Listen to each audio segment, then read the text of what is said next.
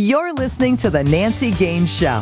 The goal of this podcast is to help business owners be successful and gain the advantage. Nancy has helped some of today's top Fortune 500 companies across a wide spectrum of industries work through their toughest challenges. She can help you too. So if you can't find the solutions you need, there are no more books to read or workshops to attend. The Nancy Gaines Show can be the difference between your success and failure. And now your host, Nancy Gaines. Hi, this is Nancy Gaines. Welcome to the Nancy Gaines Show, where we provide actionable ideas for entrepreneurs to grow their business and be even more productive. The focus of today's podcast is all about how to inspire possibilities. I'm super excited to have a very special guest with me, Mark Susnow. Let me tell you about him. He is a life design strategist, cutting edge thought leader, author, inspirational speaker, coach, and host of the celebrated Inspire Possibility radio show. Previously, he spent time as a very successful trial lawyer covered by the New York Times, Rolling Stone Magazine, Boston Globe, and the San Francisco Chronicle. Welcome, Mark. Thanks for sharing part of your day. What else do you want to add to that introduction? Well, I think you did great, Nancy, and I'm so glad to be your guest on the show. And I know we're going to have an interesting conversation, and I'm going to let you be the guide, and and I'm curious where this is going to go. Excellent. Well, we're super excited to hear your thoughts on a lot of different things. Let's kick off with what made you move from being an attorney to a coach? Um, that's a good question, and, and it wasn't something that I just jumped into. It was a process of of really looking at my life and looking at what I accomplished, and and and I, I felt that I lost my passion. And it was the year 2000 with the new millennium, and I was thinking, do I want to go on with my life the way it is, where I have no passion, just kind of going through the motions, even though I was very successful. And I think I, I what I talk about a lot are how people get into a comfort zone, and they're really good at something. They're I know we talked uh, before the show about productivity, and sometimes we we have this this area where we're really proficient at, but sometimes what happens is we're so good at it that we become a one-trick pony and we lose our passion for living, and that's what I experienced. And so I started thinking about what would I do if I wasn't an attorney, and that started the whole process. And then, and then three years later, I actually went ahead and made the, took a leap of faith. And I think that um, you know, in life we we you know we have to really ask ourselves some really honest questions. You know, how satisfied are we, and and are we really operating at our capacity? So that's really what I did, and that led to what I do now. This is back in 2000. And actually, there was a year that I didn't do anything. I decided that I had to let go of the past before I can, can create a compelling future. So I know you're excited by the positive side of change, and obviously you went through change yourself. Can you share more about the positive side of change? Yes, it, it's definitely when you're on the positive side of, change. It, it's you're you're you're anticipating what might happen. You you have a positive expectation of something good, something amazing so that rather than dreading a meeting, I, for example, when I was a lawyer, I would be in these long depositions, and and sometimes I would dread them. I thinking, oh my God, I got to spend the whole day on this case that that um, I'm not really excited about anymore, and um, I would be sitting there, and then I started thinking, what if I really looked for the positive in that meeting? What if I really looked for the highlight? So what I do every day is I look for the highlight of my day. And and in the morning when I when I meditate and I start to focus on what I'm grateful for, I ask myself a question. This is where curiosity comes in, and I wonder what the highlight of my day might be. So so this is this is one of them so far, being on the show and earlier I had a coaching client. So I'm always in that question of what might the highlight be. That's so when you're in that question, it creates a positive expectation of good. That's a great way of looking at it. I recently had change, and I've left the corporate world about three years ago. And my website interface that I use called Thrive Themes recently changed their user interface, meaning I logged in and everything looked different and I'm like, I need to get a blog out this morning and now I need to learn this new tool and I don't really have time for this because in the corporate world you get you expect change, right? It comes and you get this journey management team that leads you through the change, but as an entrepreneur, things come up and I I'm like, I need to learn this, and so that threw me off. But today I'm feeling more comfortable since I played around with it. So I'm on the positive side of the change. But at first, I was not very happy with that, for sure, Mark. Yeah, no, no. A lot, a lot of people are afraid of it. I, I think there has to be a natural curiosity to want to learn more. To have to have that curiosity, there is a um, there there was a. Uh, I went to a retreat one time, and they had you do a vision board. And I've never really done a vision board where you cut stuff out of a magazine. Right. And I don't know, maybe vision board isn't the right name, but you cut stuff out of a magazine and you put it on a piece of paper. You glue it. And so I'm just looking at it right now. I did this about three years ago. Some of the quotes is uh, about what it is to be human. And here's one of them the compulsion to see what lies beyond that far ridge or that ocean or this planet is a defining part of human identity and success.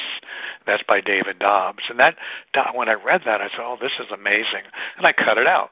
And then I got into making it more interesting. Started cutting the edges in a different way. There were different scissors, and each scissors gave you a different effect. So, in a way, to be an explorer in your own life, to kind of look at new ways to do the same things. And what's what I've what I found is that when you're excited, you get more done. And it's not like work. You're excited about, wow, what do I get to do today? And you're excited about your life. And, and when you're excited, it's not like you're working. It's just you're you're you're on a mission, and and it doesn't matter what you do, but your own business, if you're in the corporate world, is to how do you keep that enthusiasm going? How do you keep that joy for living alive? Absolutely. So one of the things about joy that you had is that you like yoga and meditation, and you say they're rapidly growing as a new competitive edge and sanity tool for executives. What does that mean? What it means is if you have a regular practice, is that you're going to find life flows better. You're going to have less stress.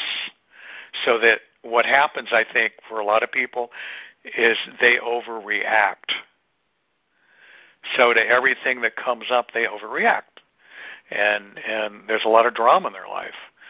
But the drama isn't necessarily the events that occur. It's really about your the way you look at life, how you handle them, and your attitude. So I, I so with meditation and yoga, what I found, I kind of uh, talk about how it connects you with your center. And some people say, "What exactly is that?" And the best way to explain what it is is to explain what it isn't. And so imagine driving your car with no shock absorbers. Every little bump in the road seems like a big deal and and then the you know, the bigger deals seem like catastrophes. So when you're connected to your center, the little bumps in the road don't bother you, and you have a smooth ride, and and you enjoy yourself more. And that's really what meditation does. It connects you to that center, so that when you have those inevitable upsets during the day, and you will, when somebody doesn't meet your expectations, somebody disappoints you, or just something out of the blue occurs that you weren't ready for. You're thrown off, but when you meditate regularly, you're you're more the observer and you say, "Wow, okay, this happened. How do I deal with it?" rather than getting freaked out. So how do you get that across to people who may think yoga and meditation are woo-woo? Well, that's a good question. I, I think to to explain it like I I just did, in very simple terms, in terms of when we're connected to our center, we're more efficient. We get more more done, and we realize that what seemed like an obstacle is just a little detour. It's not an obstacle. It's a little detour. It's more of a rather than a problem. It's a hassle, and and and I I think that there's more and more research on this, and I know with some of the uh, some of the uh, companies that I've worked with in Silicon Valley, uh, some of their lead, some of the leaders are into meditation and yoga. I know one of the heads of LinkedIn uh, is into into uh, which I'm sure all your listeners are aware of, is into uh, yoga and meditation, and um, so it, it's it's it's it's it's an investment, and by by taking uh, 10, 15 minutes in the morning, it actually will save you time during the day. So you'll start to have your own life again. A lot of people say, well, I don't have the time, but you have to really look at how important is it for you to be more peaceful. And and then also they've done a lot of studies on the value of meditation and they've determined that you have better concentration and you're able to focus better same kind of deal. But when you meditate, you're gonna you're again you're gonna be able to zero in on the problem and get more done in less time. When you have more focus, you get more done in less time. Absolutely. We're all about productivity, so that's a great segue into the next question. What are some of the things you do, some systems or routines or habits that you do every day that makes you more productive and maybe even saves people time and money? Well, the, as I started to say, I meditate every day and and uh, do yoga. I, I spend now. I'm I do about an hour. Like this morning, started my day with an hour. And when I was a trial lawyer, uh, I even I did it then too. I've done it for years, and I'd, I'd meditate. I wouldn't necessarily do an hour, but I'd meditate for 20, 25 minutes before I left for the courthouse. And I just found that I was able to handle in the courtroom. You got to be really aware because things happen quickly, and you never because you never know what people are going to say or the surprises you get. But I so I had to be at my best. And when I found with meditation, I was always at my best and so I meditate every day, and and and most of the time I, I spend an hour with meditation and yoga. That's what I did this morning, and I just found that I'm more relaxed. I laugh more, and I'm more present. Excellent. So tell us about your podcast. What do you cover on your show? The show is called the Inspire Possibility Show, and I interview people I consider cutting edge thought leaders, people who are kind of uh, inspirational we have an inspirational message, and uh, it's very exciting. And most of the guests are very engaging, and and and uh, hopefully these are people that I learn from uh, and, and empower me. So I most listeners find they're very they're very inspired from listening to the show and entertained. They they I think something's great if you can if you and that's what I feel about my new book, The Soul of Uncertainty. Not only will you learn a lot, it's also entertaining and fun.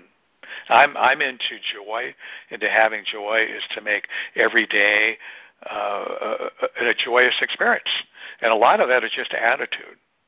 So in the show, the the guests that I have reflect that attitude. They're uh, people that I meet in my circle. They're people that publicists send me and um, again, some of the people have fascinating stories. So, can you give us one to two inspirational tips or actions in their, your book? Yes, I think that um, one thing is I think people kind of believe everything they think. So you get an idea about something, something happens, and you give it meaning. And something happens and, and you go, okay, this means this must mean I'm not supposed to do this. And what happens is we we give give things meaning, especially when we when something negative happens, we kind of project in the future. Well, this happened, and then if this happens, I'm I'm going to be screwed. I'm I'm not going to be in for a tough time. I'm going to be sentenced to a lifetime of surfing, uh, suffering, and we we give things significance that don't really deserve it, rather than just noticing, because we all have we all have that that that inner critic. I mean, I'm sure you you probably know what I'm talking about, right? The inner critic. For sure, right. Everyone that little yeah. voice says you're not good enough at this, this, and this. You're not tall enough. You're not blank enough. I think everybody gets the uh, the inner voice for sure. Yeah, and and I and I and I would say that all these things I talk about in my book, The Soul of Uncertainty, is really about silencing the inner critic. How do you do that? And and what I what I suggest to people is, you're never going to totally silence the inner critic, and I think you have to make peace with with your. And by the way, I call it your VOJ, your your um, voice of judgment. So I think you have to get to that place where you you make peace with it. And I um, so what I do is I suggest to first thing you do is you recognize it. The sooner you can recognize that inner critic, the better off you are. And what I do when I recognize it, I give mine a name. So I call my inner critic Ralph. How I came up with that name, totally arbitrary. So with everybody that I work with in coaching, I suggest they, they identify the inner critic, give it a name. And the more ridiculous the name, the more meaningful. Now, at the time I came up with Ralph, I didn't really have any. It just seemed like an obscure name. Now, ironically, since then, I have two two really close friends named Ralph. So it's it's a little bit. You don't necessarily want to do it that way, but just pick a name that that is just um, off the wall because what it does is when you that that inner critic is really it's irrational and what you want to do is when you give it a name, you get out of the irrational mode and you become more objective. And so you can look at something right. more objectively. And that's kind of what I do is to take you out of your emotion. And that's where you get into worry, right? Because what happens is with the inner critic, you start, it gets you into this worrying mode. And and when I look at things like fear, there's a there's a well-known acronym for fear called false evidence appearing real. And how do you you know how do you get out of the cycle so that fear doesn't stop you? So rather than letting it's okay to have the fear if it doesn't stop you. And that's what courage is. Courage is is is, is doing something even though you have fear. So um, fear, there's nothing wrong with fear as long as you don't let it stop you and you you recognize it as that and you go forward and to be comfortable with the fear because again that's really what real courage is. It, it's it's doing something when you do have fear. And fear is actually the same energy as excitement so that's if people just refocus that. So let me ask you our standard question we ask everybody on the show. Mark, if you had one more hour in your day, so because we're all about productivity, 25 hours every day, what would you do with the extra hour? Well, I I pretty much um, organize my life so I've structured it so that I do what I want to do every day, and it's not really about having more time. It's about doing really what's important to you in the time you have. So, and the best time to do that is in the morning. First thing in the morning before your day gets heated up.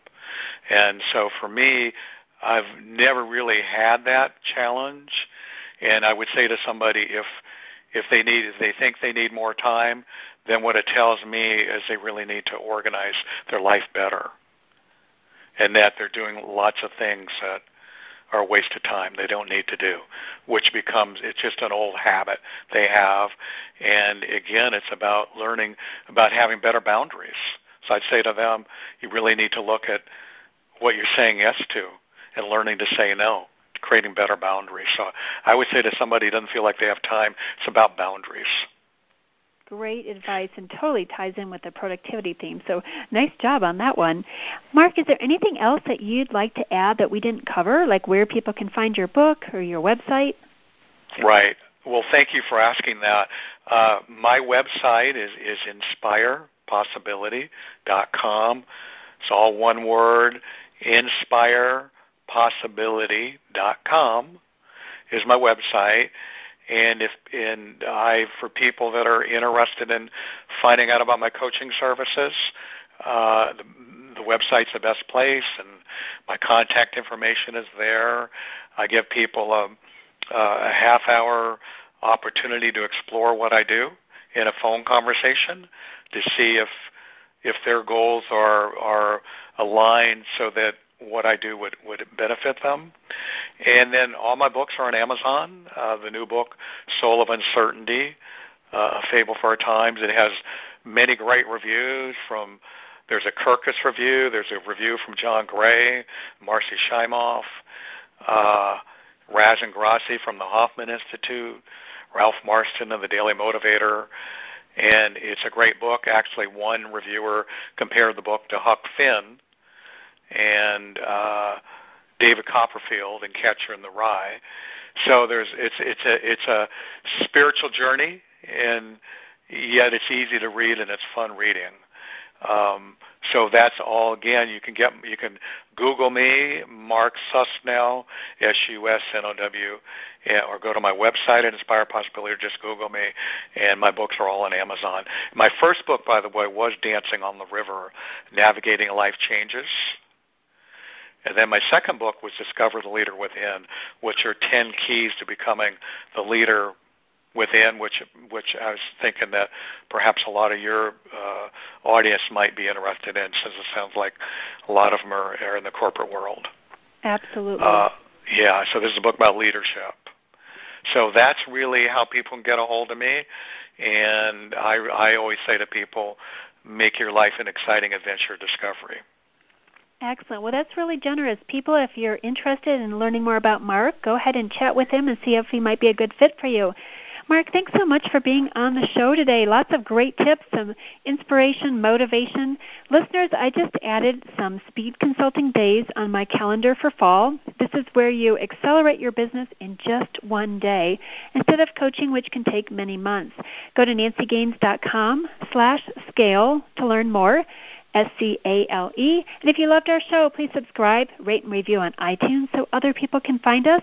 Until next time, go out and gain the advantage. You've been listening to The Nancy Gaines Show, where you can gain the advantage. To schedule a VIP strategy day or speed consulting session with Nancy, connect with her on her website, nancygaines.com. That's Nancy, G A I N E S dot com. On Twitter, Nancy L. Gaines. And on LinkedIn, Nancy Gaines. Be sure to check back on Nancy's website for new episodes. Until next time, you've been listening to The Nancy Gaines Show. Go out and gain the advantage.